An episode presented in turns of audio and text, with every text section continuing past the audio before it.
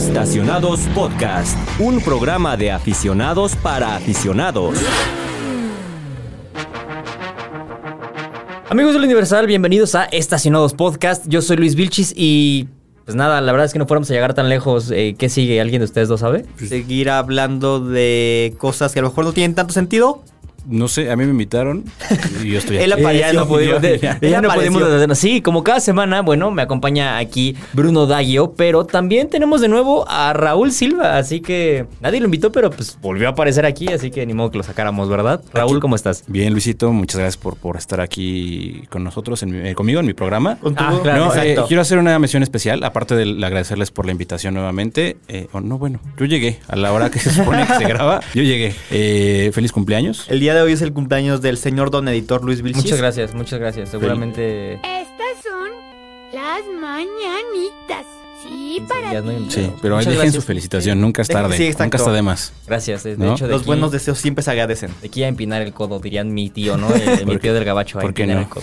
Eh, pues bueno, la verdad es que es un gusto tener otra vez con nosotros a Raúl. De hecho, la idea o el concepto es que Raúl ya va a estar con nosotros eh, cada semana. Iba a decir cada fin ¿Ah, de semana, sí? pero no cada semana. Sí, exacto. Oye, pero eso viene incluido en la paga. No, de hecho, te- cada que acabamos te encadenamos aquí al estudio y aquí te quedas. Entonces, este. va, ya. Pues muchas gracias, la verdad, Raúl, por volver a estar con nosotros. Eh, va a ser un gusto platicar contigo en esta, en este programa. Bruno, como cada semana, gracias por estar con nosotros. Pero también gracias a ustedes que, que están siendo parte de este programa, ¿no? De Estacionados. Bruno, antes de que continuemos, me gustaría que le dijeras a la gente que nos escucha en dónde nos pueden encontrar, dónde nos pueden eh, mandar mensajes, dónde pueden comunicarse con nosotros. Eh, mira, en Instagram estamos como arroba eautopistas. En Twitter estamos como arroba eautopistas también. Y si nos buscan en Spotify, en Apple Podcast o en cualquier plataforma de streaming, estamos como estación A2, es A2, como cuando te estacionas en un centro comercial y que sabes dónde está tu coche, así mismo. Así nos encuentra en cualquier eh, plataforma de streaming. Y Facebook como el Universal Autopistas. Así es, pues bueno, eh, señores y señores, ¿qué les parece si sin más preámbulos nos adentramos en el tema de esta semana? Fíjate que se nos ocurrió eh, mientras veníamos eh, Bruno y, y yo veníamos atorados en el tráfico de camino a la oficina y se nos ocurrió, güey, ¿cuáles han sido innovaciones que en sí no innovan nada? ¿Me doy a entender o, o pauso un poquito? Dentro de los coches, obviamente, ¿no? A ver, o sea, creo que te entiendo. Me vienen muchísimas a la cabeza, pero creo que tenemos unas bastante interesantes y poco a poco vamos a ver si es lo que todos creemos o no. Sí, ¿a ti qué se te viene a la mente cuando platicamos de esto, Bruno? Se me ocurren, por ejemplo, automatizaciones en diferentes cosas. O sea, de que ya no tienes que mover la mano para activar una perilla o activar alguna palanquita. Y que el coche lo hace solito, pero dices como, bueno, un peso menos de encima. Pero a la mera hora, la verdad es que luego no funciona o funciona cuando no debe. O sea, tecnologías que te hacen inútil. Así es. Algo así. Exacto, básicamente. O sea, lo que vamos a platicar el día de hoy, o el tema principal del día de hoy aquí en Estacionados es. Pues cuando las marcas de coches le quieren buscar, como dicen vulgarmente, chichis a las hormigas. y, y por querer inventar cosas nuevas, literal, no hacen cosas que sean buenas o productivas o en sí que tengan un beneficio, ¿no? Ok. Que complican ciertas tareas que llevan años siendo las mismas y no nadie pidió el hecho de que las, que, que Exacto. las mejoraran. ¿no? Si funciona, ¿por qué lo cambias? Claro, exacto. Entonces, ese va a ser el programa, ese va a ser el tema central de este programa. Entonces, eh, ¿cuál es el primero que se te vendría a la mente? Así, rápido. Híjole, a mí eh, el asistente... Ya te tardaste, Bruno. Eh, la cámara que está en algunos vehículos japoneses, específicamente de Honda. ok, bueno, ya, continúa. el asistente de mantenimiento de carril. Ok. No me gusta. Ok. Nada. Sí, bien. Pues bueno, es- esas dos tecnologías justamente están en, en nuestra lista, en la lista que platicamos eh, Bruno y yo anteriormente a, a grabar este programa. Y pues bueno, la verdad es que creo que es una lista muy amplia, la cual tuvimos que resumir a cinco o seis ejemplares, porque si no podríamos aventarnos aquí dos episodios, más un especial navideño, más el de aniversario, platicando de tecnologías que simplemente no funcionan en los coches, sí, muy bonitas y pueden ser hasta una herramienta para los vendedores. Pero al final del día no, no, no sirven para gran cosa, ¿no? Bueno, por ejemplo, a mí me gustaría mencionar la primera de esta lista que es los autos que tienen el control del aire acondicionado en la pantalla. Uf. Definitivamente. ¿Los han visto? Sí. Sí, Sí, vehículos que, que por querer ahorrarse este diseño de las porque es perillas y demás, y porque ya minimalista y es más ajá. limpio y bla, bla, bla, bla. Estrategia de marketing. Así es. Bueno, el punto es que eh, estos son, esto es un invento que pues, según sí tiene un beneficio, hasta incluso te lo dicen, es que utilizamos menos materiales porque hay menos controles y bla, bla, bla. Pero la realidad es que es un dolor de cabeza el, el tener que estar controlando algo que no debería de estar ahí. ¿Y a qué me refiero? Por ejemplo, ciertos vehículos de un grupo alemán tiene casi todo el control del aire acondicionado. No, no casi todo, todo el control del aire acondicionado en la pantalla. Y lo peor de todo es que la pantalla, cuando hace mucho calor, se traba. Entonces, no puedes estarle moviendo el aire acondicionado porque la pantalla está trabada porque no hace mucho calor. Entonces, está- es un ciclo, ¿sabes? Hace calor, no puedes enfriar. Se no reinicia. mover, exacto. Y sigue siendo lo mismo. Ahí te va, creo que también tiene que ver un tema generacional. Nosotros que somos, bueno, yo que soy un poco más grande que ustedes, Pero la es- chaviza. estamos acostumbrados a las perillas y a los botones, ¿no? Sí, claro. Pero este, incluso hasta nosotros. O sea, Sí, cosas sí, sí. son- Pero a lo que voy es, las generaciones que, que vienen, las generaciones de los niños pequeños, los adolescentes, están acostumbrados al touch en todo. Bueno, es que ya les dan un iPad para entretenerlos en el coche. tías, ya nacen con el Ya iPad nace con mano. microchip. Sí, Sí, sí, quiero pensar que para ellos en algún momento va a ser un poco más intuitivo la operación de este tipo de tecnologías. Sin embargo, yo creo que a mí me pesa cuando me subo un coche y no tiene perilla de volumen. O no Totalmente. tiene los controles del aire acondicionado físicos. Es que nada más lo buscas sin desviar la mirada, ya sabes dónde está y lo giras, o si es un botón lo oprimes, o sea, ya sabes la cómo famosa funciona. memoria muscular. Sí, Justo. ¿no? Y, son, y son cosas que alguna vez alguien me dijo, un coche con un buen interior debería ser como un guante. No debería tener in- in- instrucciones para saber cómo usarlo, en realidad. O sea, tú agarras un guante y obviamente no es como que te lo pongas de sombrero, sabes que va en la mano. ¿Me explico? Lo mismo debe ser con el interior de un coche. Tú deberías de saber dónde está cada cosa y no deberías de estar batallando. A ver, si quiero subirle al aire, tengo que ponerme aquí en este menú y bajar. O sea, creo que incluso te puede ser un tema de seguridad. Vaya a sonar Claro. a muy tío chocoso de es que en mi tiempo era diferente.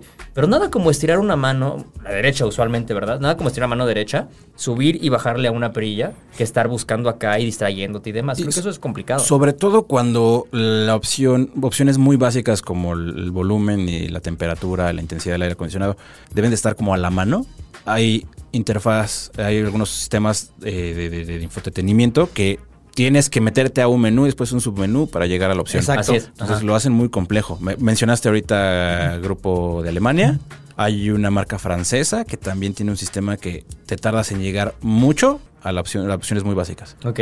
Entonces, una de un león. Ah, ajá. claro. Este, sí, ubico, ubico lo que dices porque es como de que quieres, voy a inventar, quieres poner el refri. Entonces te pones en el menú general, luego opciones de ah, Ajá. habitáculo, y luego aire, y luego ya le puedes cambiar el Sí, aire. sí, Sí, sí. o sea, sí, sí. Sí. Y no saben qué, yo vi apenas en la semana algo de que es, creo que, bueno, yo creo que es algo aún peor. El botón de las luces, que generalmente es una perilla, también ya lo incluyó una marca americana en la pantalla. Entonces, ajá, pues para poner los faros, Ajá. este es un botón que está en la pantalla en donde tienes apagado, faros automáticos, eh, cuartos y luces. Ah, Entonces, ah, ok, o sea- lo dejas en automático y prende y apaga solito, ajá. Pero si te lo entregan con las luces apagadas, si tienes 70 años y no sabes mover las pantallas, vas a decir, ¿y cómo funcionan las Me luces? pasó con una pick-up nue- nueva, nuevita que acaban de presentar. Eh, o todavía no la presentan, pero están por presentarla.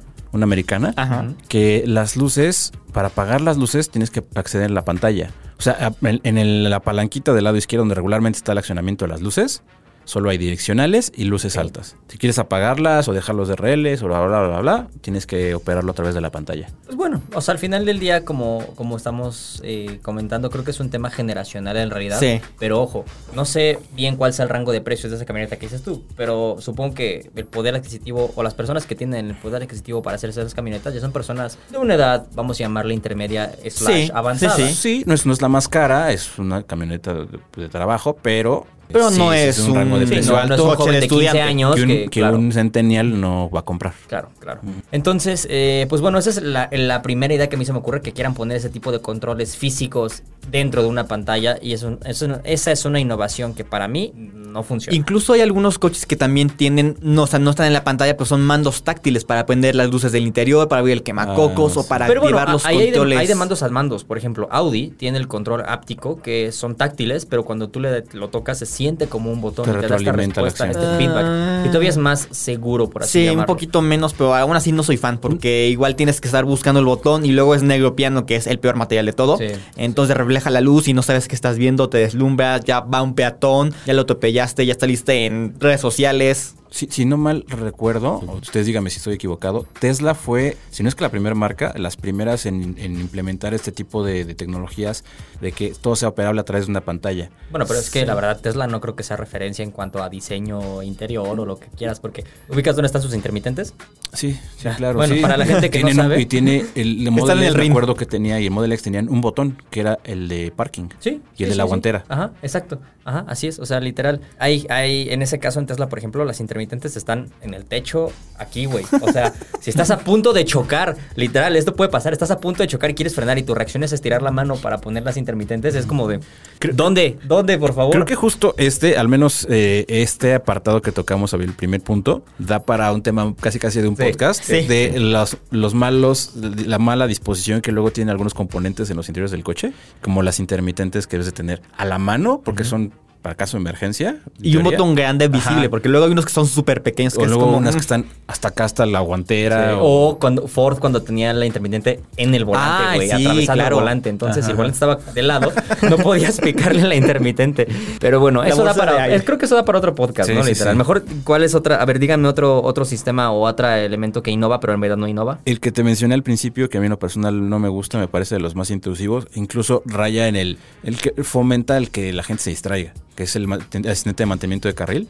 Creo que a mí en lo personal no me gusta. Hay unos que son más útiles que otros, hay otros que hasta te vibra el asiento, Ah, sí. hay otros que volante te corrige muy brusco. De hecho, ahorita eh, había estado manejando uno en específico de origen chino. Quieres dar vuelta y si no pones la direccional para cambiarte de carril, que deberías de, Ah, de hacerlo. chilla. Deja tu chilla, te- el volante se pone muy duro y Ah, dices, oye, claro, pero claro, quiero, claro. ¿no? Ese en lo personal a mí no me encanta. Ahora, ese es un buen punto y creo que es algo que en lo- muchas personas podrían coincidir porque, a ver, estos programas son configurados con una idea de laboratorio o de un ambiente controlado y todo. Y pero pavimento realidad- perfecto, sí. La realidad es otra, o sea, en verdad las calles de la Ciudad de México, y no solamente de aquí, sino de muchas partes de la República Mexicana, eh, son muy complicadas de circular. ¿A qué me refiero? Carriles chiquitos, eh, no están bien marcados, eh, baches, hoyos, lo, que ya- lo que quieras. Entonces, eso te obliga a ti como conductor a tener que estar esquivando muchas cosas. Sí. Y estos programas no están configurados para que tú vayas por la calle y quieras esquivar un bache y tengas que salirte del carril, entonces te chilla y te regresa al volante y cuando te regresa al volante terminas en en el el ba- Esa- ¿Sabes? Es, es un tema muy complicado que... Sí, tiene, tiene mucho que ver, perdón, que en el, el lugar donde se maneje. Aquí la gente no está acostumbrada a utilizar las direccionales. Esa asistencia entra cuando no pones la direccional. Hasta, ¿Te acuerdas hace un mes que fuimos a manejar a Michigan? Ajá. Ahí Ah, todo bueno, mundo-.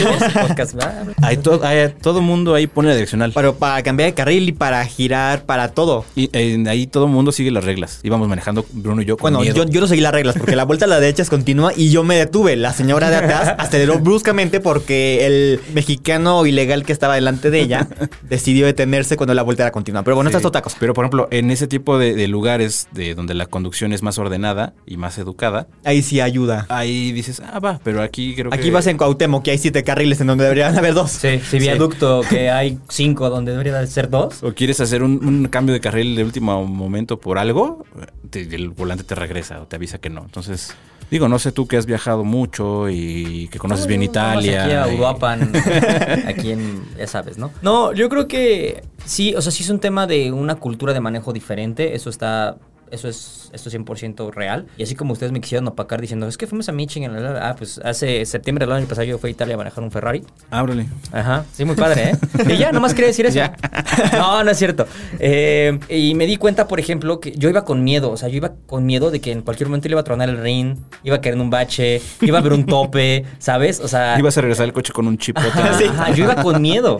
Pero cuando El parabrisas ahí colgado. cuando empiezas a agarrar este ritmo y te das cuenta que las calles son completamente diferentes, están perfectamente marcadas, perfectamente pavimentadas, es donde te das idea de que estos sistemas, estas asistencias están diseñadas para ese tipo de situaciones. Sí, claro. No lo que hay en México en realidad, ¿no?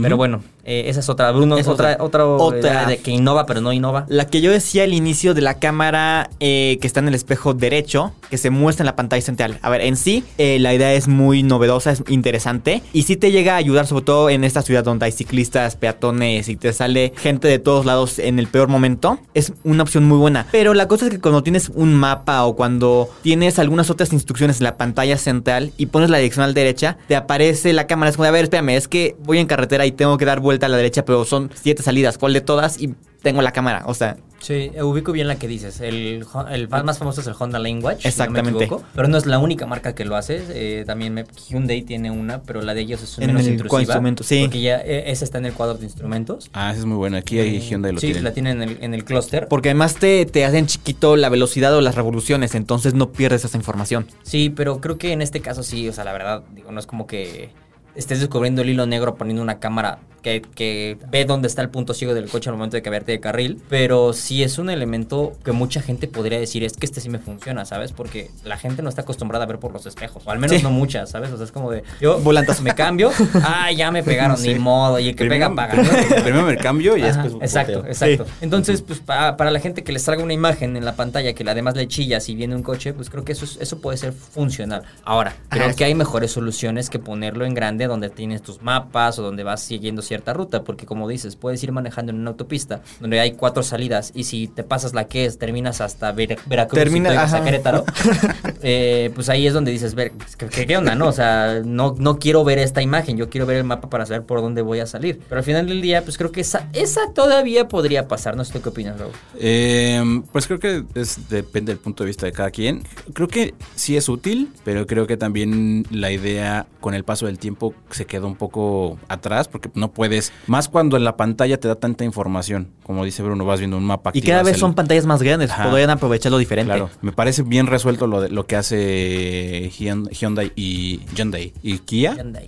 Que en los relojes del velocímetro y el tacómetro te ponen las cámaras de acuerdo al retrovisor lateral que tú quieras. Y de ahí creo que hay como, como dato, hay otro que funciona igual, pero no, que son las cámaras de e-tron de Audi. Ah, claro. Ah. Bueno, para la gente que no sepa cuál es el e-tron, es una camioneta. Porque el coche no lo trae todavía, ¿verdad? El e-tron GT. No, No, no, solo Solamente el- la e-tron. el- bueno, el Audi e-tron es una camioneta, es una SUV eléctrica que innovó el tema de los vehículos de producción implementando cámaras en lugar de espejos retrovisores. Ajá. Y estas cámaras tienen unas pantallas en las puertas, ¿no?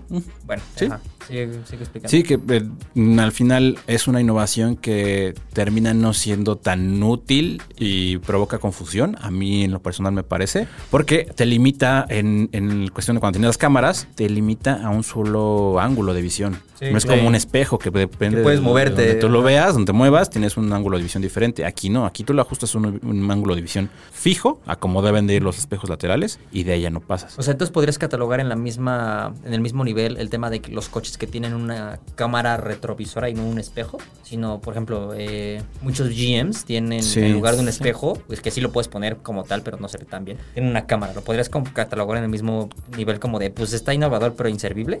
Es- no Depende sé. del coche. Yo digo que cuando tienes tres filas de asientos, sí, porque pensando en que llevas personas o a lo mejor llevas mucho equipaje voluminoso, pones la cámara y ya ves hacia afuera. Pero ya no ves a, am- a tu tripulación. Pero los vas a ver al rato que estés Ah, bueno, ahí. eso sí, Eso sí. Pero si es como, no sé, un sedán compacto, es como de, ¿por? Sí, pero finalmente es lo mismo. Limitas la, la visión a lo que solamente ve la cámara. Sí. ¿no? Sí, exacto. Creo que ese asistente puede funcionar en casos de visión muy limitada, vamos a llamarlo así. Eh, pero a mi punto de vista es útil, sí, pero a veces preferiría no tenerlo. O sea, y más cuando, Sí. por ejemplo, dices, tú vas manejando mapas y va, se desaparece, ¿no? A mí, a otro, otro asistente que la verdad no me gusta para nada, y he de ser sincero, fuera máscaras, no me gusta. Y si por mí fuera, sentaría en esta misma mesa a quien lo inventó y le preguntaría, ¿por qué hiciste esta, ¿Por esta qué? aberración? ¿Por qué? Explícame por qué. Eh, es este sistema de One Pedal Drive, no sé si lo conocen o lo ubican, para la Ajá. gente que, que no sepa y que no esté escuchando, pues bueno, imagínense que es como un pedal de freno fantasma, vamos a llamarlo así. O sea, tú vas acelerando, levantas el pie del acelerador y el coche, pum, frena automáticamente, ¿no? Eso no está bien, a mi punto de vista, eso es como para carrito de feria, de los carritos chocones, y eso veremos, pero para mí es algo peligrosísimo. Y les voy a decir por qué, antes de que, antes de que me interrumpas aquí en tu Eh, no, podcast. Eso iba, eso iba, sí, sí, sí. Te voy a decir por qué. Al menos creo que los tres que estamos en esta mesa, más muchas personas que nos están escuchando, eh, eh, les enseñaron a manejar en vehículos convencionales slash manuales, vamos a llamarle también así, ¿no? Entonces te estás acostumbrado a cierta operación mecánica y a cierto movimiento del coche, ¿sabes? Que si tú sabes que dejas de pisar el acelerador, el coche va a seguir moviéndose. Hay una inercia del vehículo, hay un movimiento que continúa. Pero como ya está en, en la, en la popularidad actualmente de todos lados están los autos eléctricos y o híbridos que tienen estos sistemas de, de frenado regenerativo, en cuanto tú levantas el pie del acelerador te frenan porque quieren cargar la batería. Ajá, Y esto para mí es un movimiento antinatural del coche, porque en sí no estás en control. Sí, después te terminarás acostumbrando y lo que quieras. Pero los primeros 15 días te va a costar uno y la mitad del otro el acostumbrarte a levantar el pie y pff, que se clave el coche luego, luego. Porque puede ser hasta peligroso. Sí, o sea, sí coincido totalmente contigo. Hay que aclarar que también esta función de One Pedal Drive tiene diferentes, en su mayoría, diferentes niveles de frenado. Y puede apagarse o prenderse Ajá. si es que así lo deseas. Para los que nos, nos están escuchando o que no han tenido la oportunidad de, de manejar un tipo de, eh, un sistema de este tipo, no te frena tan de golpe. Si el frenado es brusco, si, si, tú, si tú así lo configuras. Pero también creo que a mí no me gusta. Creo que me, me destantea el hecho de dejar que solo utilizar el acelerador. Como tú dices, yo lo, lo llevo más como a un carrito de un caddy de golf, una cosa así. sí. Pero también va de la mano con el tema, el anterior de, de- de la cultura vial. Aquí en México no hay cultura de dejar cierto espacio entre tu coche de adelante. Siempre los tienes pegados. Por eso son los famosos montachoques, por eso son los famosos besitos, Los en alcances. tránsitos, los alcances. Porque no hay la cultura de dejar el espacio suficiente. Entonces, si tú activas esta función del One Pedal Drive, pues el güey que viene atrás de ti, en el momento si tú tienes el frenado más alto, pues obviamente se va a embarrar o va a estar a punto de embarrarse. Algo que yo no tenía muy claro y me pasó con Nissan, que fue con el primer... eh, con, Leaf. con el Leaf. con- El Leaf, uh, ajá, el que Leaf. tenía ese sistema, al menos cuando yo lo conocí, es que yo no sabía en qué momento o si al momento de que el coche frenara, en qué momento prendía los stops para avisar que estaba Eso frenando. sí. Entonces yo tenía que, una vez que me acuerdo que estábamos grabando ese coche, al coche que venía atrás de mí, que era del, del crew, le dije, oye, voy a soltar y vime diciendo en qué momento Prende. prende, las luces. Y ya fue que me dijo, y ya tenía ya una idea más clara. Ya estabas detenido y el coche Sí, apenas... sí, pues esto no por mí, sino por la gente que viene atrás Claro. que no sepa que estoy frenando. Sí. Y de hecho ya hay el Kicks nuevo, Ajá. no me está pagando Nissan, ojalá, pero el, el Kicks, eh, el Kicks nuevo, ya se acuerdan que tiene un, el e-Power, Sí, tiene un dibujito de un Kicks. sí. Entonces, en- cuando estás manejando. Ah, se Ah, prende. se dibuja prende, en el sí, cual sí, instrumento, Entonces, sí. Quiero pensar que es en tiempo real y que cuando se está iluminando el carrito de, de la imagen, se está prendiendo el stop. Sí, sí, sí. Bien lo dijiste, en ciudad creo que no es tan útil cuando hay tráfico porque justamente se te embarran y si tú quieres dejar espacio se te meten. Pero en carretera ahí sí yo difiero un poco porque sí es, o sea, sí al principio te saca de onda y es un poco, poco extraño tener que no soltar tanto el acelerador para que vaya, digamos, como en neutral. Eh, pero después de unos varios kilómetros sí te acostumbras y es como de, oye, está interesante esto, pero sí, no, en ciudad coincido con que es eh, bastante feo usar el one pedal. Para mí es un capricho, la verdad, ¿eh? O sea, es un capricho el querer ahorrarte algo que nadie pidió que te ahorraras, en realidad. O sea, nadie dijo, como que me estorba aquí este pinche pedal aquí, ¿no? O sea, no, ya no lo quiero, Ya nada más fue quiero en el- uno. ¿Este qué? Ya no fue en el- Ahora se acuerdan de. Chevrolet con tiene una en el Bolt, Ah, una palanca. Una bueno, paleta. las levas. Sí, una sí, paleta sí, del sí, lado sí, izquierdo sí. para frenar. Bolt, un minuto de silencio por el Bolt, que también ya... Ah, me gustaba mucho. el Pero Bolt. dijo Mary Barra que lo van a revivir seguramente con la plataforma Ultium. Bueno, eh, entonces cancelamos el minuto de silencio para Bolt. Mary, tú muy bien. Eh, pero sí, o sea, al final del día, este, este ha sido el, el punto principal de toda esta plática. Cosas que yo, en verdad, dudo que alguien en algún momento haya dicho, este pedal como que me estorba, mejor nada más con uno. O sea, no, yo no creo que alguien haya... Es como antinatural, ¿no? El Ajá, juego. ajá, pero yo me imagino que hay una mesa directiva de muchos diseñadores Claro, y, e ingenieros claro. que están día y noche diciendo, a ver, ¿cómo podemos mejorar esto y esto y esto y esto, no? O sea, hay que aclarar, no todos los inventos son en verdad buenos. Eso es un hecho Yo- histórico y no nada más de la industria automotriz. En general, claro. Pero hay unos que sí, como Yo consumidor, tengo no. Uno, o sea, no, no, no, no se siente dentro de esta categoría, pero algo que me molesta mucho y que tienen particularmente los coches americanos o que no son de manufactura americana, pero, pero que se ven en Estados Unidos, es que tengan las direccionales rojas. ¿Por qué ya. tienen las, o sea, tienen una calavera enorme y tienen el espacio para poner un foco naranja? ¿Por qué usan un foco rojo o el mismo foco del stop que no se ve? O sea, no, no, no entiendo, me, me genera mucho conflicto. Sí, esto, por ejemplo, ah, hubo unos años hace, no sé, 30 años, que diferencias mucho las versiones europeas de las americanas por ese mismo, porque las versiones europeas sí traían el color ámbar en las Sí. direccionales y en las intermitentes, y las versiones americanas no. No me hagas mucho caso, alguna vez nuestro querido amigo Fred Chabot, el cual le mandamos un saludo, que por cierto, si quieren saber algo de coches, él es como una... Él sabe los pantones de Sí, todos los sí, coches, sabe... ¿Sabe cuántos tornillos tiene el motor que se ensambló en la planta de Düsseldorf en así en Sabe que lo día? ensambló Hans. El, el punto es que Fred me platicaba que ese también es un tema de costos. O sea, que al final del día Ok. A la marca le sale mucho más barato Una sola pieza. una sola pieza de un solo color que estar haciendo diferentes colores en una sola pieza. Pero bueno, si no nos creen, busquen a Fred en Twitter ah, y ya. Él los va a desmentir. Sí, le, le podrán preguntar. Pero bueno, ¿alguna otra idea que se les ocurra de estos inventos innovativos, no innovativos? Una última con respecto a las direccionales nuevamente. Las direccionales que están en la fascia en la parte de abajo. Ah, pero ella, eso, o sea, sí, pero ya estamos hablando más de gustos, ¿no? De a mí no me gusta que esté aquí, o que, que sí, que no, más bien, pues, con que siga siendo una direccional, creo que es funcional, Sí, ¿no? sí. A mí se me ocurre una que les platiqué hace poco, que me parece que en algún momento va a fallar y sobre todo por qué marca lo está integrando es cuando estas marcas eh, inglesas que tienen el selector de las velocidades en una perilla rotativa que sale. Ok. Que tiene un, Ah, mecanismo, un mecanismo donde se sube y la puedes operar. Creo que ese no, no me encanta, me, me parece poco práctico, me parece que se ve sí muy bonito, pero poco práctico. Siento que en algún momento va a fallar. Ujú. Y ahí como pongo la direccional si ya no sube. Sí, O sea, sí, sí, sí, sí, Creo sí. que a mí eso no me gusta. Igual Genesis, eh, creo que en el en la GV 60, 70, no sé, hicieron Ah, este que es nuevo como una bolita. bola que gira, no sé si la has visto. Igual, el mismo concepto es una bola que está como un cristal y gira y sale y la el selector de velocidad. O sea, está muy padre y muy bonito lo que quieras, ¿no? Pero te digo, el día que te falle esa madre, o el día que, que ya no puedas poner tu coche en drive porque eso simplemente no Sí. se mueve y a ver cuánto te cuesta. Sí, claro. ¿Sabes a qué me recuerda esa bolita? Como, eh, seguramente si lo ubican, bueno, tú sí. La- ¿Qué quieres decir con eso? Cuando los mouse tenían la bolita para mover el punteo de la pantalla. Ah, Claro, lo que se llenaba de sí, pelusa. sí, sí, exacto, exacto. Me recuerda a esa bolita. Es como de, ay, se va a llenar de pelusa y le vas a tener que quitar el plastiquito para sacarla. Pues bueno, eso es, o esos fueron algunas de las ideas eh, o innovaciones que la verdad creemos que no aportan mucho actualmente a la industria automotriz. Digo, históricamente hay muchísimas más, no sé. Y entre eh, gustos se rompen géneros. Claro, claro, eh, pero bueno, hay cosas que simplemente por el, por el hecho de la naturaleza de la industria no funcionaron, ¿no? Por ejemplo, alguna vez una marca quiso implementar un horno de microondas adentro de un coche, eso no sirvió. Eh, hubo otra marca que quería hacer una bocina, o sea, que el radio fuera una bocina que podrías quitar. Ok. Eh, creo que era Volkswagen, si no me equivoco, con el Beetle, tal vez. La verdad es que no, no recuerdo muy bien ese, ese dato. Ujú.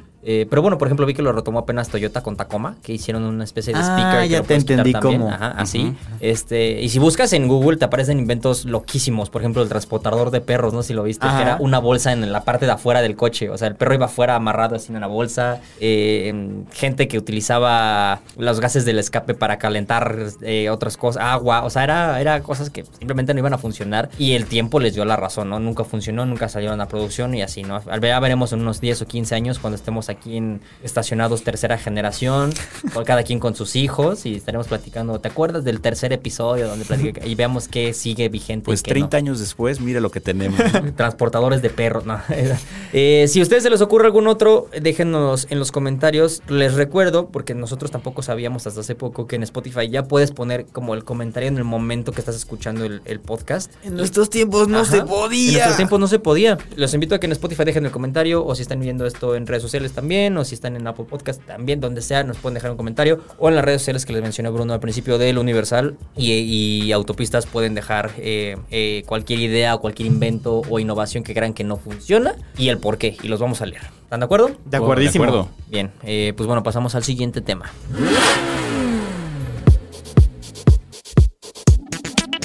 Fíjense que ahorita que estamos platicando de innovaciones, algo que genuinamente ha sido una innovación durante ya casi, no sé, son dos décadas. Desde el más de- 97. Sí, eh, ya casi, hagan ya casi números. tres décadas, wow. Ha sido el Toyota Prius, ¿no? Es un vehículo, yo creo que no necesita introducción, pero por si acaso alguien no ubica cuál es el Toyota Prius. Anteriormente era conocido como el coche más feo que podías comprar, básicamente. Sí, el mejor híbrido, pero también El más feo. más feo, hay que ser sinceros, ¿no? Yo sé que en gusto se rompen géneros, pero bueno, era como un pensamiento colectivo, ¿no? Ahora, hace algunos meses se presentó la nueva generación de, del Toyota Prius, cambia por completo, o sea, en fotos en verdad se ve espectacular. es un coche que, que si tú lo ves y no, no lees que tiene los emblemas Prius, podrías pensar que es cualquier otro coche. Eh, pero ha cambiado y para bien. Afortunadamente, los tres que estamos en esta mesa también ya pudimos conocerlo en México. Toyota lo mandó un par de días previo a su presentación oficial. Y pues bueno, podemos platicar ya un poquito más del coche. Ya se levantó el embargo. Cuando estén escuchando esto ya se levantó el embargo. Seguramente ya tendremos datos técnicos en nuestro sitio web porque los invito a que se metan a www.eluniversal no, www.eluniversal.com.mx diagonal autopistas. Exactamente, ya ahí- para entonces ya tendremos toda la información actualizada, renovada, eh, lo más fresco que van a encontrar de Prius, ahí va a estar. Así es. Entonces, eh, me gustaría comenzar eh, preguntándole a Raúl Silva, Dígame. porque yo sé que tú eres una eminencia en el mundo de los coches y el Así análisis. es, así es, señor, lo Em, soy. ¿Qué opinas de el Toyota Prius y este cambio que, que ha sido completamente radical para el coche? Híjole, para empezar, como bien lo dijiste, le quitas los, los, los emblemas de Toyota y todo. No crees que es un Toyota, mucho menos crees que es un Prius. Prius siempre ha sido un coche peculiar en su apariencia. Feo. Creo que tenía su encanto. O sea, Ya, no lo si aprendiste a aceptar. Sí, Sí, o sea, lo aprendes un a gusto adquirido. lo ves y dices, "Ah, pues Es como cuando tu hijo le va a la América. No está tan feo. No, tampoco. Pero creo que en el caso de Prius siempre ha sido lo feo que es o lo feo que era inversamente proporcional a sus capacidades, a lo buen coche que era. Confirmo. O que es, perdón. Eh, en este caso, pues creo que no es la excepción. El coche estéticamente es muy bonito, me parece un coche concepto. Creo que son Sí. esos coches que presentan en Ginebra que apenas van a salir a producción. Me parece que es increíble en cuestión de diseño, muy aerodinámico. Repito, no parece un Prius, se ve un coche deportivo. Por ahí hay un- en Estados Unidos hay unos que ya le empezaron a meter mano, ya le empezaron a tunear. Se ven muy y se ven muy bien, y como nunca pensaste ver un Prius. Y, ¿qué te puedo decir? A mí me parece muy bonito. No he tenido la oportunidad de manejarlo, espero pronto hacerlo. Pero, pues, si tiene una mecánica heredada de Corolla híbrido que se vende actualmente en México, con rendimiento superior a los 20 kilómetros por litro, y todos los beneficios que tiene, y sabiendo que Toyota es, el- es, es quien es en el tema de la hibridación, yo no tendría un problema en comprármelo. Te dejo un datito rápido antes de que sigas. Adelante, este es tu podcast. Desde que Toyota llegó a México en 2010, se han vendido más de 600 mil unidades de la tercera y cuarta generación del Prius. No, sí, eso solamente creo que nos da a entender lo, lo mucho que los mexicanos valoramos al Prius en el sentido de que sabemos que es el rey de los híbridos. O sea, Sí. eh, eh, genuinamente, y discúlpenme a todas las demás marcas que hoy en día están lanzando productos híbridos, pero ninguno como el Prius en términos de eficiencia de combustible. Sí, la verdad es que es una Ha maravilla. eh, Ha sido brutal y el Prius es el pionero en el tema de la, de la hibridación en vehículos de producción ya masificados, en realidad, ¿no? Eh, hoy en día, por ejemplo, lo hemos traído un, un par de días aquí en la redacción y el trayecto promedio que hago de la oficina a su casa, ya saben, a su casa, ustedes- Su casa de ustedes. su casa, casa de de ustedes, eh, es aproximadamente 12 kilómetros. Y 12 kilómetros de ida, 12 kilómetros de regreso, ¿no? 24, vamos a cerrarlo a 25 kilómetros promedio. En estos días el coche me ha dado 25 kilómetros por litro. Eso se refiere que para ir y venir en un día me estoy gastando un litro de combustible. Es nada. O sea, ustedes agarren una coca de un litro, eso es la gasolina. es, en serio, los invito a que agarren una coca de un litro, la vean y digan, "Ah, eh, eh, bueno, esa cantidad es lo que me estoy. Así le damos, Es la cantidad, esa cantidad es lo que me estoy gastando de combustible en ir y venir en un día. Y son 20 pesos, 21 pesos, ¿no? La gasolina. Es nada. O sea, Te sale más caro tu café inventado con crema que comprarte un, eh, la gasolina de un Prius. Sí, sí, sí, definitivamente. Creo que en temas de hibridación y de eficiencia de combustible, Toyota lleva las de ganar.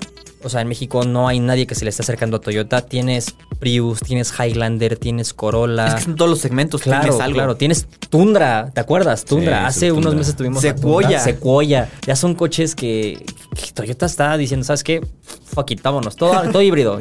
Si algo haces bien, Exacto. ¿no? Sí, definitivamente. Y creo que su mayor atributo actual del Prius, además de la eficiencia, sí va a ser el tema del estilo. Eh, le platicaba a Bruno que tiene un recurso que quizás suena un recurso barato, vamos a llamarlo así, pero que funciona perfecto. Y es que para que se vea más deportivo slash exótico, lo que hacen es el pilar A del coche, que es el, digamos, el poste que tienes en las esquinas delanteras, por así Ajá. llamarlo. Eh, está súper inclinado, o sea, no es un ángulo, vamos a llamarlo, no es un ángulo más derecho ni recto, sino es un ángulo que está súper, súper inclinado. Y esto le da una sensación como de, de longitud y de deportividad, de ser más Muy diferente. aerodinámico. Entonces, eh, digo, obviamente supongo que detrás de, esto, de este diseño también hay una justificación del coeficiente de arrastre y que disminuyó tanto claro. por ciento, bla, bla, bla. Pero lo ves de perfil y dices, o sea... Es que está- es bajísimo. Wow, o sea, wow, yo gen- genuinamente cuando lo vi la primera vez, lo vi en el auto show de Chicago. Dije, ¿qué es esta cosa? Qué brutalidad, pero no te lo podías acercar tanto, o sea, te estaba detrás de un stand, así como, te, lo más cerca que puede estar a como 10 metros.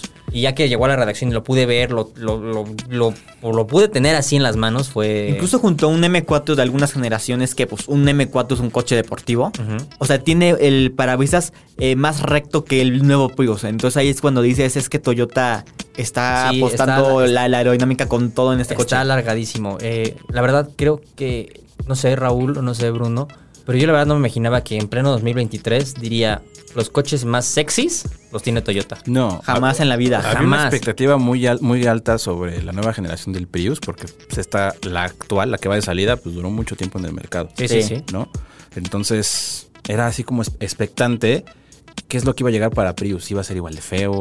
O sea, con- un antecedente como ese, como el que tiene, era como, a ver con qué van a salir. Y la verdad es que cuando, como dices, cuando lo presentaron, Yo no podía creer que fuera un Prius. No, no, no, dije, no. ¿Este es un concepto o es como algo que va a venir de un Prius en 20 años eléctrico, Sí. no? O sea, Porque además lo presentaron en un color amarillo que dices, esto cero es un Prius, esto es, como dices, de un concepto. Sí, agradezco mucho, la verdad es que al equipo de diseñadores y toda la gente de encargada de, de que el Prius sea ahora un producto deseable. Y no solamente por la eficiencia de combustible, sino por cómo se ve. Y también otra cosa que me gustaría mencionar es la manera en la que se reinventa por adentro. O sea, tú, tú te metes al interior de un Prius actual, de, bueno, de la generación que va de salida. Ya, obviamente ya se veía algo viejo, ya se sentía, sí, ya se sentía sí, viejo, ya le pesaban los años.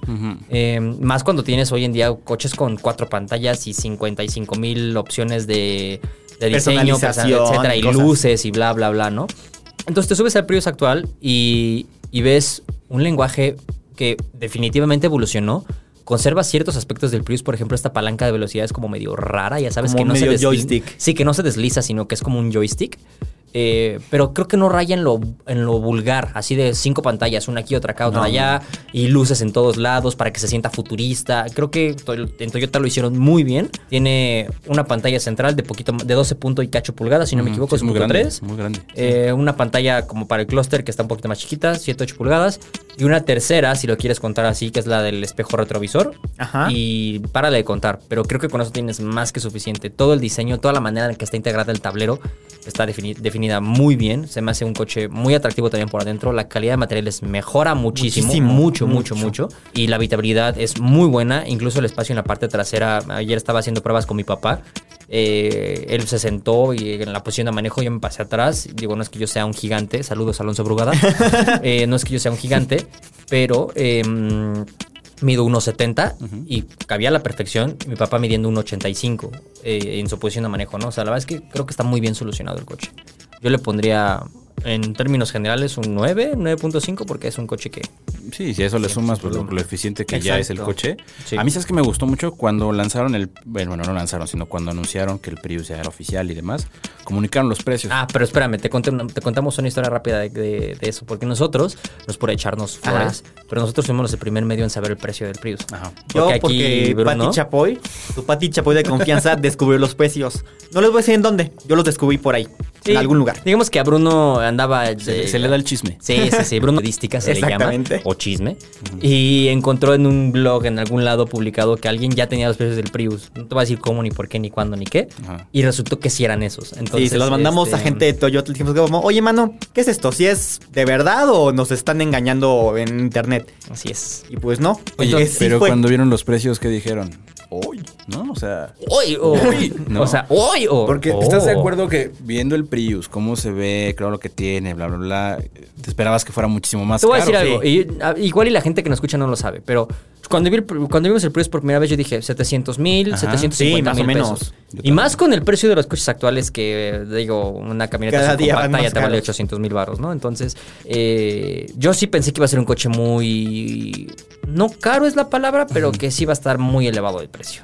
Sí, yo también. Y tiene dos precios. El base, hay dos versiones obviamente. Prius base 469.900 Ujú. y el Premium 543.900. O sea, menos de 550 mil pesos tienes un... Es súper competitivo el precio. un No, gran deal. claro, claro, claro. Gran deal. El tema ahora también, digo, va a ser La disponibilidad. disponibilidad del producto, Claro, sí. eh, ciertas cosas que han estado sonando recientemente en algunos lados respecto a temas que Toyota, por ejemplo, por ahí he escuchado y leído que actualmente solamente están diciendo vender autos a crédito, o sea, no Sí. puedes llegar y pagarlo de contado. No se lo venden. Em, pero bueno, si alguien sabe más del tema, también agradeceríamos que nos comentara. Igual y si hasta les tocó vivirlo o la experiencia o lo Sí. que sea, nos comentan adelante, lo podemos platicar. Sí. Pero volviendo al precio, la verdad es que se me hizo un precio súper competitivo, o sea, súper, súper competitivo. Porque, repito, hoy en día mm, una camioneta subcompacta con motor 1.3 turbo de 120 caballos te vale 600 mil pesos. Exacto, sí. 650. Y el Prius con un motor súper eficiente, muy buena tecnología, diseño precioso, el respaldo de una marca como Toyota, etcétera, etcétera, por 540 y tantos mil El pesos. propio Chang'an que platicábamos el episodio, episodio pasado, pasado. ¿no? O sea, anda en ese rango de precios, entiendo, es un SUV, es una mecánica gasolina, motor turbo, pero que finalmente la compra inteligente entre esos dos pues sigue siendo un Prius. Sí, no, definitivamente, claro, claro. O sea, al final del día, creo que Toyota sí se merece un aplauso en este sentido por lo que ha hecho en los últimos años, no solamente con el Prius, sino con todos sus productos. Repito, ¿quién iba a decir que en pleno 2023 íbamos a decir los coches más interesantes, bonitos y sexy los está haciendo Toyota. Sí. Era, es que era Prius, muy difícil. Corolla. GR, Yaris GR. ¿Vieron la nueva Tundra? Tundra, Está La Tundra, todo. la Tacoma, que también está, tiene estos asientos que tienen como unos ah, shocks que absorben, ¿no? O sea, la es- propia Hilux, ¿no? Wow. O sea, Sí. que era como, eh, Hilux. O sea, sí se vende un montón, pero eh. No, hay, hay sea, Incluso es el. Yaris Sedan, que o sea, no es un coche emocionante en cuanto a la potencia que tiene, pero se ve muy bien, se ve muy, muy bonito y además está súper equipado para el segmento al que pertenece. Así es. Entonces, eh, pues ese es el tema de la prueba de esta semana, vamos a llamarlo así. Eh, me gustaría también que la gente nos contara qué le parece el Prius, qué es lo que opinan, si les gusta, si no les gusta. Si han tenido un Prius, si han tenido un Prius, si piensan cambiar su Prius viejo por el Prius nuevo, porque por cierto, paréntesis rápido, en el departamento donde vivo, en el estacionamiento hay un Prius de los de generación que ya van de salida. Entonces el día de ayer llegó con el coche y el vigilante me dice, ¿qué coche es ese? Y dije, ah, bueno, No te puedo decir. Ajá. Le dije, está embargado. Le dije, no. o sea, pues, como no es tuyo, se lo va a la policía. Sí, e- es el, es el- le dije, es el nuevo Prius. Y me dice, y volteé y ve al otro Prius que está estacionado y volteé y dice, ¿seguro que es el mismo coche? Le dije, sí. Y me dice, ah, órale. Y ya pasó, el, pa- pasó el tiempo, o sea, pasaron las horas, volví a bajar y casualmente estaba el, el, El dueño, vecino. del- el dueño, el vecino dueño del Prius sacando el coche. Pero estaba, o sea, antes de que lo estaba sacando, estaba viendo el otro, el que, el que yo traigo, que es el nuevo, ¿no? Y estaba así, se me queda viendo y me dice, ¿te lo acabas de comprar? Y le expliqué, no, pues. Sí, por. Sí, ah, sí, de hecho, sí, ¿cuántos quieres o qué? Eh, y le expliqué, ¿no? Y me dice, wow, es que neta está brutal. Me dijo, ¿crees que me puedas ayudar a investigar más y demás para ver si puedo cambiar esto? O sea, lo que voy es que creo que ya Prius ya tiene un fanbase, ya tiene cierta. sí, claro. Ya tiene cierto número de seguidores que podrían con las, los ojos vendados decir, apuesto mi dinero en el siguiente Yo Prius. Justo. creo que un porcentaje alto de los dueños actuales de un Prius cambiarían su Prius por Justo. otro Prius. Sí, El fin de semana vi a unas tías y una de ellas tiene un Prius 2000, no recuerdo si es 19 o 20, o sea, es un Prius que está muy poco usado. Y también le comenté un poco sobre el nuevo Prius y que ya va a estar disponible y tal. Y me dice, a ver, ¿y cuán- cuáles son los precios? No, pues que empieza en 470 mil pesos. Dice, ya le mostré unas fotos de, de internet, no sé qué. Me dijo, es que está increíble, se ve muy, muy bonito, muy deportivo y ya lo quiero cambiar. Y dije, híjole, pues es que tiene 20 mil kilómetros el tuyo, o sea, todavía úsalo, está bueno. Pues bien, esa es la fiebre del Prius eh, en México actualmente. Ya veremos cómo le va el coche, pero pues yo la verdad auguro un éxito con ese coche. Hagamos un corte comercial. No. Volvemos después de un conto comercial. Parará, parará, y un jingle. Bueno, venga, al siguiente tema, ¿les parece?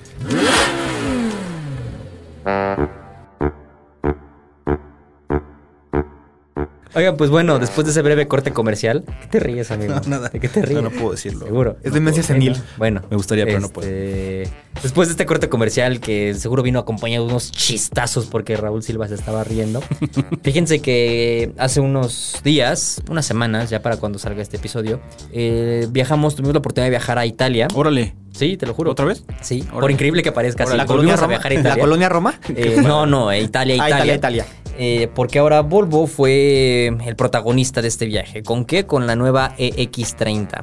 EX30 es un producto que viene a ser, según ellos, la promesa de ser el vehículo más amigable con el medio ambiente. Y lo que viene siendo el más accesible de Volvo, ¿no? Así es también, sí, el vehículo de entrada de Volvo, que no solamente eso, sino va a ser uno de los coches o el coche más amigable con el medio ambiente. Y a ver, les hago una pregunta para ir abriendo tema A ver. conversación. Venga de ahí. Cuando dicen coche amigable con el medio ambiente, ¿qué te imaginas? ¿O qué, qué es lo que se te viene a la mente? Eléctrico. Me, ima- me imagino, ajá, el eléctrico y me imagino un, eh, un este coche en el mar. Ok. un Hellcat. Ok. Hace un coche en el mar, ahí, dando feliz con los peces. Después de esa interpretación caricaturesca de Bruno, ¿tú qué te imaginas con, cuando dices coche amigable con el medio ambiente? Un coche amigable con el medio ambiente, el de Lorean. Ah, claro, porque funcionaba con basura. Ajá. Ay, es verdad. sí, sí, sí. Exacto, claro. Dato geek. Dato geek. Muy bien, el señor Fusión hacía toda la Es chamba. correcto. Pues eh, la imagen que tiene Volvo es hacer el vehículo de producción más amigable con el medio ambiente mediante el ahorro de materiales. ¿A qué me refiero? La razón por la que Volvo X30 no, sa- no solamente sea el producto más chiquito de, de- Volvo para que sea más accesible, sino es porque usa mucho menos materiales que uno de un tamaño más grande. Digo, es lógico, ¿no? A menor tamaño, menor recurso para, para producirlo. Pero no solamente eso. La marca le está dando esta estrategia de mercadotecnia al coche que amo y adoro, que es como The Big Reveal. O sea, el gran, eh, la gran revelación, pero en un empaque pequeño. O sea, y todo el, todo el concepto del coche fue como un unboxing de una cajita. Y en diferentes escalas, pero era como un escenario gigante donde tenías como un volante enorme y el coche era chiquito. O sea, en- a- amé ese concepto de mercadotecnia, pero todo eso va dirigido a que el coche va a ser el gran cambio siendo el más pequeño. Ajá. Eh, por ejemplo, me gustaría dar algunos datos de, de este coche. Al hacer más pequeño, al hacer el más pequeño de Volvo, ahorra un 30% menos de, de acero en comparación al- al- a los vehículos promedio de Volvo. Si tú sacas un promedio, se ocupa 30% menos de acero en X30. Ajá.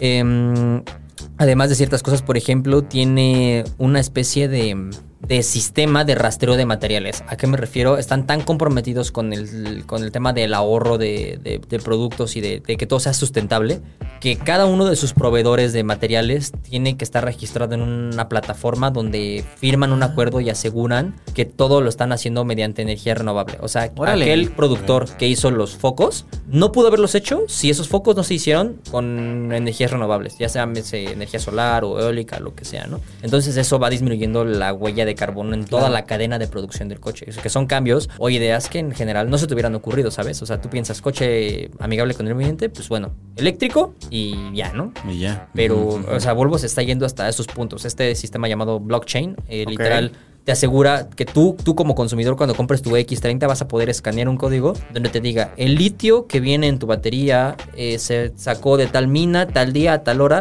utilizando estos recursos que fueron tal, tal, tal, en donde se consta que no se utilizó mm, energía, mm, bueno, combustibles fósiles, lo que sea. Y está firmado, certificado y todo. O sea, como que tienen todo este, este background de, de, de- de la producción de Volvo X30.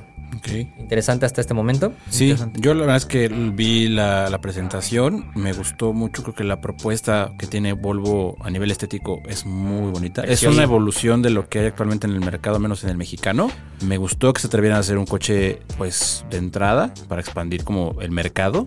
Me gustó mucho, me gustó todo el lo que acabas de mencionar, justo el background que hay detrás de un coche verde, que no nada más es cero emisiones y ya, sino todo lo que, lo que conlleva la producción de este coche. Un detalle que me gustaría como, como comentar es, y tú me lo, no me, me lo vas a confirmar, es que el coche es de origen chino. Así es, ¿Ah, sí? justamente, sí. Pensé que igual Sí. era sueco. Era Por increíble que parezca en la actualidad, es chino, eh, eh, que es algo que ya cada vez se escucha más, pero lo que pasa aquí es que Volvo tiene esta asociación, o más bien es parte del conglomerado de Geely, y Geely es un gigante de la industria automotriz china. Entonces, básicamente, lo que le dijo Volvo a Geely es, ten aquí están estos recursos, tienes esta cantidad de dinero para desarrollar este coche, pero lo vas a hacer sobre mi, mi plataforma, que es la que uso para otros vehículos acá en, en China. Entonces, si no me equivoco, se fabrica un Geely, no me acuerdo del nombre, la verdad, se fabrica en esa misma plataforma el Smart, en los nuevos Smart Ah, Que ajá. son eléctricos. que ya son eléctricos. Entonces, este, mm, Geely le dio la libertad creativa a Volvo. Le dijo, toma, pa, aquí está, voy a inventar 10 pesos, gástatelos como quieras. El único requisito que te doy es que montes tu coche sobre esta plataforma. Ok. Entonces, se fabrica en China. La verdad es que, si quieres verlo de cierta manera, es un vehículo con capital chino,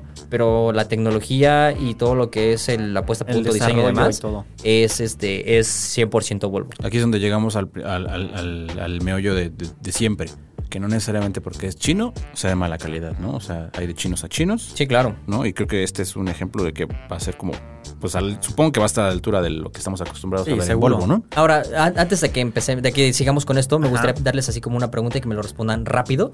La prim- y a ver si sale mi experimento, esperemos que sí. Lo primero que se te viene a la mente cuando escuchas Volvo. Seguridad. Ahí está, sí me salió tú. Igual. Bien. Sí, pues sí, bueno, sí, me salió. Bueno, Eh, aunque hay un video por ahí se hizo viral donde les falló, ¿te acuerdas? ¿No? Ah, claro, con una XC60. Que están haciendo una Ah, claro, sí, sí, sí, sí, sí. Bueno, seguridad, sigamos con temas de Omitiendo seguridad. Este, borrando eso, em, cuando piensas en Volvo piensas en seguridad y creo que es no nada más nosotros tres, sino todo mundo. Ay, los Volvos son muy seguros y los sí, claro, son Sí, los inventores de son los en eso. inventores de los cinturones de, De tres tres puntos. puntos. Eh, han hecho un sinfín de innovaciones en temas de seguridad. Y entonces durante la presentación nos surgió la duda. Oigan, pues si es más chico, no sacrifican temas de seguridad, llámese en estructura, llámense en bolsas de aire. Y que tiene menos acero. Así es. Como el justo. Changli.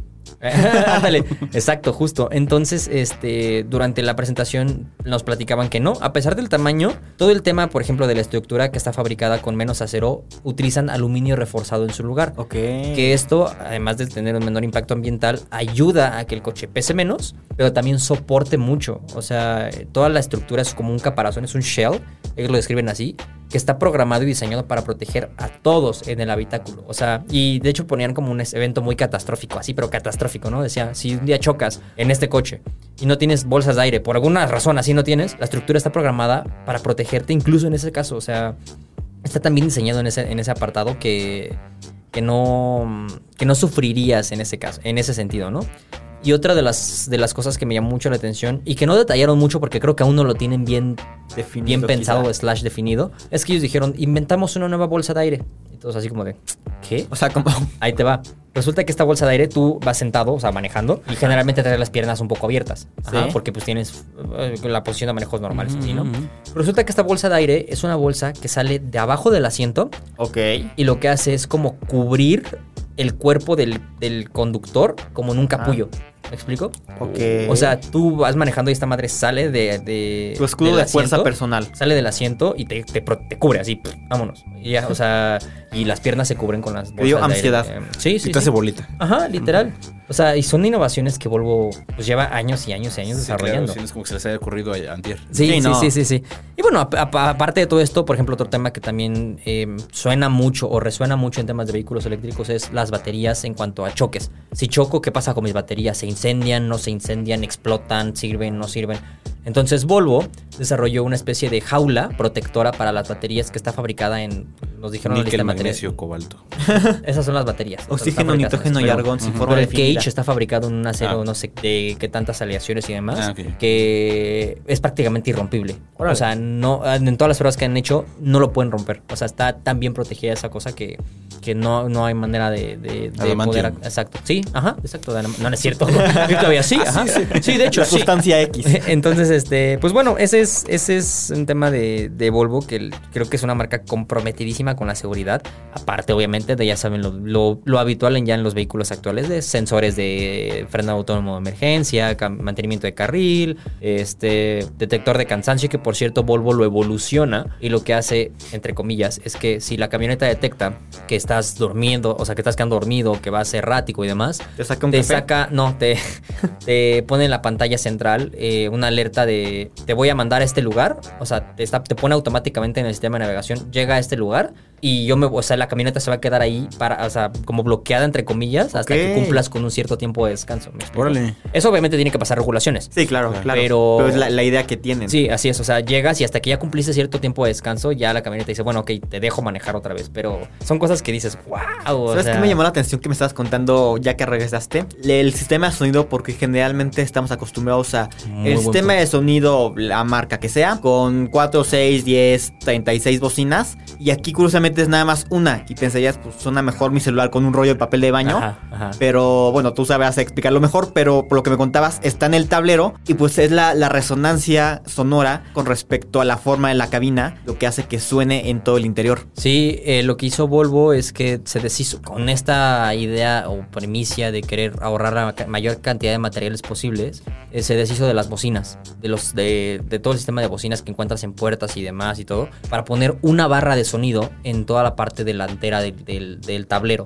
O sea, como estos soundbars que mucha gente ya tiene en sus casas, Ajá. así como para ver películas y demás. Pues esa- ese mismo principio, Volvo lo aplico porque obviamente dicen, a ver, gastas o consumes menos material, consumes menos materiales si si este si solamente usas una, una bocina en lugar de 8, 9. Ajá. Eh, obviamente la configuración y la puesta a punto del tema de sonido y rebotes y demás, pues les ha de haber llevado meses o incluso tal vez años desarrollarlo, ¿no? Pero está muy interesante eh, que sea un- una, una sola barra de sonido hasta adelante. Habrá Está- que ver ya en el- la practicidad cómo funciona. ¿no? ¿Sabes que está interesante? Ahorita que estoy viendo las imágenes de la cabina. Que parece terrazo. No, aparte, eh, a ver cómo va, va a funcionar todo el tema del- de la operación, porque es otra vez no tienen botones. O sea, elimino los botones prácticamente, o sea, sí los del volante. Ahí, ahí veo las, las, las palancas para la- las luces y los limpiadores y eso, pero la pantalla, por lo que veo, básicamente se va a encargar de operar todo. pero es una operación contextual. ¿A qué me refiero con esto? Por ejemplo, nos explicaban eh, cuando entrevistamos a los ingenieros, nos decían, cuando tú desarrollas un software actualmente, en este coche al menos, piensas en la utilidad de ciertas cosas y su frecuencia. Ujú. Por ejemplo, te decían, cuando vas manejando, no necesitas ocupar, no necesitas presionar un botón para abrir la cajuela, porque vas manejando. Ajá. Ajá. Entonces ellos eliminan este botón, no, no tienes un botón físico para abrir la cajuela y solamente está disponible cuando está estacionado. O sea, Ok. la pantalla, en la parte de abajo, si tú ves las imágenes, en la parte de abajo son como varios botones. Esos botones cambian conforme lo que estés haciendo. Por ejemplo, si, si detecta que hace calor afuera, Ah, justo ya la vi, sí, sí, si sí. detecta que hace calor afuera, actúa automáticamente en esos botones te pone la opción de aire acondicionado a tal clima. O sea, es una operación contextual. Entonces, como que todo está simplificado ahí. Y ya, si te vas a estacionar, se te borra el botón de, voy a inventar, de control de tracción y te pone el de abrir cajuela. Porque eso solamente lo utilizas cuando estás parado. O sea, eso es lo que nos explicó la marca. Que se me hace Mm, muy interesante. sí, ¿eh? Eso La sí, verdad es, que es una solución es una solución buena. muy inteligente. Porque así no te llenas de botones por todos lados. Obviamente ahorras materiales al no tener tantos botones. Y el desarrollo de la interfaz gráfica de la pantalla está pensado para que cuando tú ocupes cierta cosa, ahí esté. Y no tengas que estarla buscando, metiéndote a tres menús y bla, bla, bla. Sino porque sabe, la camioneta intuye que requieres ese botón en ese momento. Está, la verdad es que está muy interesante. A mí se me hizo súper, súper interesante. Oye, y en la propuesta, bueno, en la cuestión de la propulsión y eso, por lo que veo, tienes ahí rangos de hasta 400 kilómetros, más de Sí. 480 kilómetros por carga, ¿no? Va a haber dos motores diferentes. ¿Ok? do- como dos versiones diferentes, vamos a llamarlo así. Eh, la más capaz en términos de autonomía van a tener 480 kilómetros por cada carga. Y dos motores. Así Uno es. por eje. Así es. Ok. Eh, tracción En las integral, ruedas, integral, exacto. Y digo, 480 kilómetros, ellos nos ponían de ejemplo porque estábamos en Milán eh, durante el lanzamiento y nos decían, con ese rango puedes ir de aquí a Boloña y regresar sin tema. Y Boloña está como a dos horas y media. Ok. O sea, puedes hacer un recorrido así y regresas, la pones a Un cargar. y México-Puebla. listo. Sí, sí, sí, claro. Eh, acepta carga de hasta 153 kilowatts, que eso traduce pues, en carga rápida, vamos a llamarlo así. Eh, si, no me equivoco, podía, decían que del 10 al 80% podías recargarlo en poquito menos de 20 minutos en ese tipo de conectores. Pero bueno, esos conectores todavía no son reales o tangibles para la mayoría de la gente. Oye, Luis, aquí Entonces, veo ajá. que hay dos baterías. Una de ion litio fosfato, que es para el de un solo motor. Así es, y una batería de, De, níquel, magnesio, cobalto, ajá. para el de dos Sí, motores. dos, dos, estam- dos esquemas de baterías diferentes. Ah, habrá que esperar a ver cuál llega a México, ¿no? Yo creo que va a llegar la versión más equipada. O sea, la versión que tiene la de níquel, cobalto y magnesio. Ajá. Porque mm, es la versión que está como más homologada para, para su uso internacional, por lo que tengo entendido. Ok. Algo así nos explica. Oye, y aquí dice, el, el precio en Estados Unidos partirá de 35 mil dólares. Pues fíjate que durante el lanzamiento, por más que intentamos sacarle el precio a todo mundo, No dijeron. Nadie, dijo nada. Pero lo que sí nos dijeron eh, es que iba a ser el Volvo más accesible de la actualidad, o sea, el Volvo más barato. Y si tú te metes ahorita a la A página ver, de Volvo, lo cual a invito ver. que haga Raúl Silva, el Volvo más barato ahorita, si no me equivoco, es ¿Cómo? XC40. Ajá. Y, ¿Y John- no, no, no, no, está según yo en 800 y tantos mil pesos, 840 mil, 850 mil pesos. Eso quiere decir que este Volvo debería llegar abajo de ese precio. Está súper bien. Creo que ahorita que me, me- me confirme Raúl Silva en el sitio web, porque yo sé que lo está buscando. Mm, XC40. XC40 vale. Desde 1.139.900. Ok. ¿No hay una más barata? ¿Una versión más barata? ¿No? Bueno, bueno eh, este en.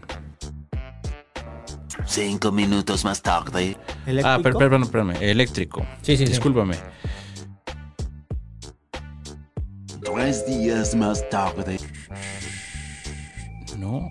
En, en eléctrico solo me sale C40. Ajá. 1.259. No sé si está en... XC40, eh, 1.199.900 pesos. Un millón, ciento, un millón 200, doscientos mil pesos. 2 millones de pesos. Pues resulta que los cálculos más o 900 menos... mil pesos. Los cálculos más o menos daban una camioneta de 900 mil, 850 mil, 900 mil pesos. O sea, más o lo menos. mismo que te cuesta un Volt eh, EV. Sí, O una básicamente. Sí, o una CRV. O una Nissan Kicks y Power. Eh, pero con el beneficio o de... una Extrail Power. Ah, sí, perdón, Extrail Sí. Power, sí, Kicks y Power, no, Extrail Power, sí. Eh, pero bueno, el punto es que Volvo asegura que va a ser su vehículo más barato. Ajá. eh, también el más chiquito, pero también el que más impacto tenga en cuanto a este, esta revolución De sostenibilidad. exacto de sostenibilidad. de de- huella de carbono. Así ¿no? es, por ejemplo, un dato rápido eh, respecto al interior que hablábamos ahorita.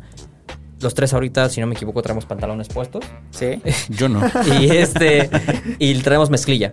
Ajá. Sí. Por ejemplo, la industria te- textil, la mezclilla es de los elementos más difíciles de reciclar. A menos que te hagas unos chores para el calor, ¿no? Para ahorita para el calor que hace. Uno- una chamarra de unos parches. chores. Una, ah, exacto, luces de parches. El punto es que en temas de reciclaje industrial, el- la mezclilla es muy difícil de darle una segunda vida. Pero Volvo lo que hizo fue como deshacerla, o sea, agarraron mezclilla que ya era basura básicamente, la deshicieron, la combinaron con otros eh, polímeros y etcétera, etcétera, e hicieron como una especie de resina, que es la que encuentras en las en los paneles donde tienes contacto en el interior, los Ah, paneles los que de la puerta. terrazo, los que parecen con cositas. Ajá, exacto. Entonces, eso que se ven como cositas son las fibras de, la mezclilla. Ujú. O sea, eso, en, la- en los asientos, por ejemplo, la versión que tiene asientos de algodón. No, todos tienen, todos, todos tienen asientos de algodón, si no me equivoco.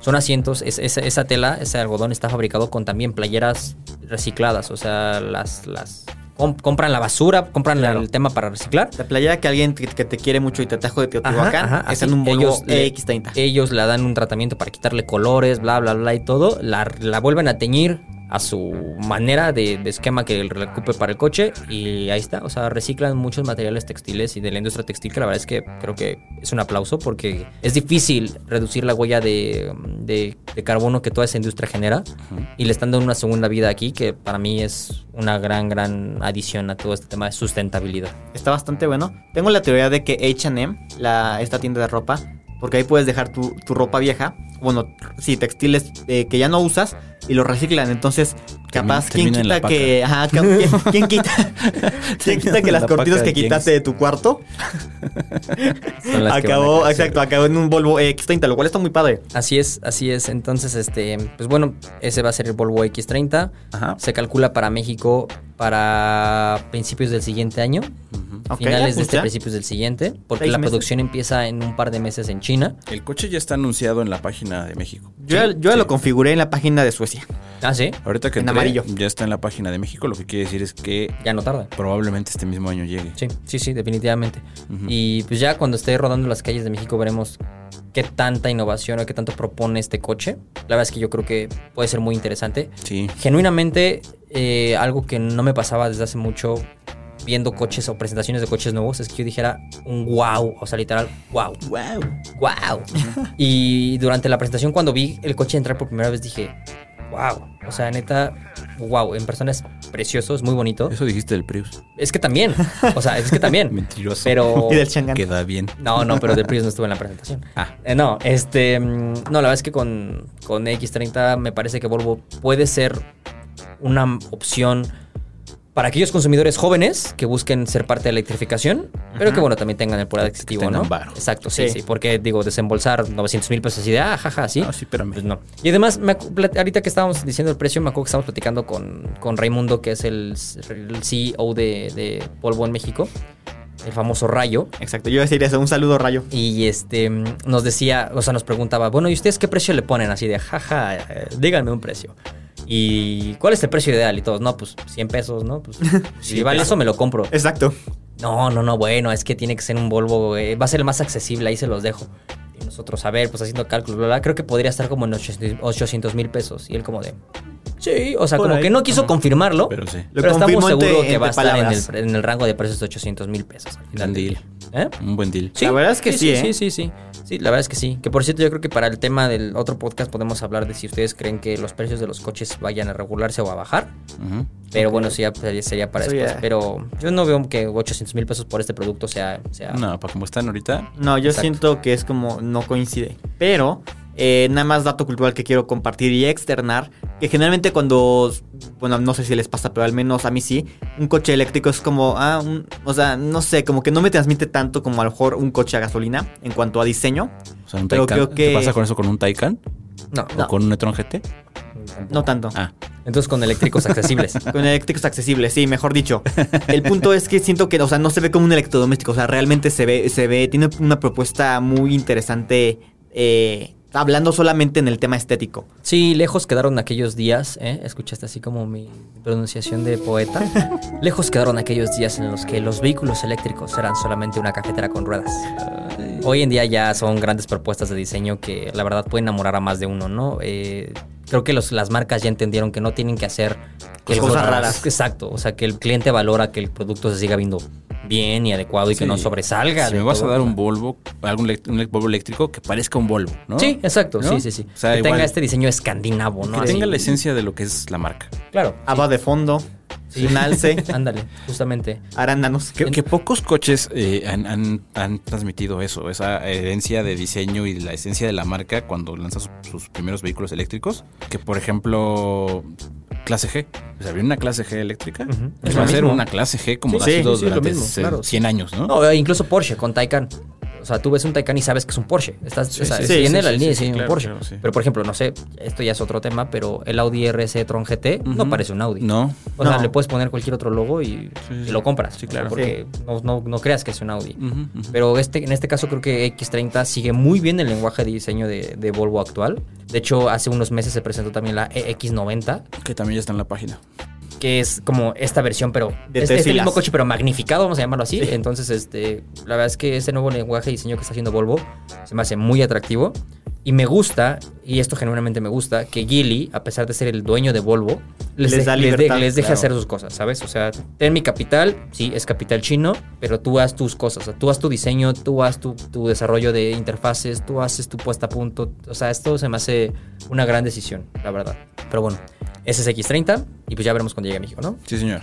Pues bien, amigos, esto ha sido todo en el podcast de Raúl Silva. Muchas gracias por tenernos de invitados. Gracias a es ustedes que, por acompañarme. eh, que nos tengas aquí en este espacio se nos hace eh, algo muy enriquecedor. Te aprendemos mucho. no me agradezcas. Y pues espero que la siguiente semana nos invites también. Sí, claro que sí, están invitados en Raulito. No iba a decir Raulito Show, pero ese es otro. Ese es otro, sí, no, eh. No, pues eh, contento de estar en una misión más de Estacionados. Nos escuchamos la próxima semana. Yo estaré con ustedes con muchos temas, mucha información y mucho Como buen cada ocho días. Mucho buen ondeo. Con como tráfico dice y por ahí clima cada la 15 querida minutos. Eh, exacto, entonces, este, pues bueno, la verdad es que agradecemos que estén otra vez con nosotros, otra semana más. La siguiente semana creo que tenemos otros temas más interesantes, slash O creativos. sea, estos son menos interesantes. Exacto, sí. No, lo que pasa es que con cada emisión que vamos pasando, vamos mejorando los temas. Vamos a- ¿te das sí, sí. a poner más Sí, claro, claro, exacto. Órale. Entonces los invito a que vean el siguiente. Entonces, este, pues e- es eso, muchas gracias. Eh, Bruno, Un tenerte, tenerte aquí con nosotros también es, es muy divertido. Algo que me gustaría no solamente decirles porque están en esta mesa, sino porque en verdad lo creo, es que me gusta la dinámica que tenemos, que los tres somos amigos y podemos platicar bien al micrófono sobre los coches. Se nota que, que nos gusta hablar de esto, entonces... poquito, pues, sí. Sí, me gusta Exacto, poquito. sí, por, Sí. por- por eso, por eso es el, el fundamento de Es este como podcast, cuando ¿no? vas a una comida familiar y que se juntan los tíos a hablar de, de fútbol. Algo así, pero con coches. De coches. terrenos, ¿no? De terrenos. Se juntan a hablar de terrenos Es de que la mi abuela. tía- no Usted nunca hizo nada por mi mamá. Pero bueno, espero que ustedes se hagan algo por este podcast y dejen un comentario. Eh, ya sea en Spotify, en Amazon, en Apple, en, en donde sea que estén escuchando este programa. Y que se suscriban para cuando que Eso sepan cuando hay un nuevo episodio. Cierto, que se suscriban, eh, Compartan. Claro, que den share. Y al final del día, para nosotros va a ser un placer seguir aquí con ustedes. Próximamente también vamos a, ten- vamos a tener ya invitados eh, que nos van a estar contestando entrevistas. Así que los invito Sí. a que dejen sus preguntas en redes sociales. Vamos a lanzar una campaña. ¿A quién les gustaría tener aquí de invitado? Exacto. A Marta de baile. Podemos tener a Madonna, viene Taylor Swift, entonces sería seguramente bueno. A aquí a la redacción. Aquí va a venir. Sí, este, Michael, no, ya no. Eh, pero bueno, podemos, podemos, podemos hacer una encuesta de ver quién, quién les gustaría tener podcast. Muchas gracias por escucharnos.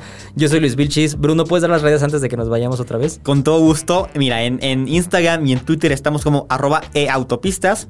En Facebook como el Universal Autopistas. Y en TikTok también es importante que nos sigan. Porque es una red que es, eh, es- Ajá, exacto. Vamos a hacer trends ahí bailando. Van a ver a Raúl Canciones bailando, de-. Tú estás dura sin ir a- Sí, sobre, to- eh, sobre todo los, los trends musicales son importantes. Estamos como arroba autopistas-el Universal. Así es, los invito a que también, si quieren enterarse de todos los datos duros, técnicos y números de esta industria, eh, nos visiten en www.eluniversal.com.mx diagonal autopistas. Y eh, también cada sábado estamos saliendo impresos dentro del diario El Universal porque somos un suplemento al final del día. Este concepto nace del suplemento, en donde pues el, el tema impreso lo hacemos como un showcase, ¿no? Como una especie de, de galería ver fotos. visual en donde ven fotos, ven este, todas las pruebas que hemos tenido. Y la verdad es que... Infografías, esas son buenas. Sí, sí, sí. Entonces, este, los invito. Tenemos canales de salida por todos lados, ¿no? Así que los invito a que nos sigan en todos lados. Y pues nada, muchas gracias. Nos vemos la siguiente semana. Nos escuchamos la siguiente semana, ¿no? Cuídense. Ahora hay que, encadenar, Bye. hay que ir a encadenar a Raúl para que no se nos vaya. Vámonos. Estacionados Podcast, un programa de aficionados para aficionados.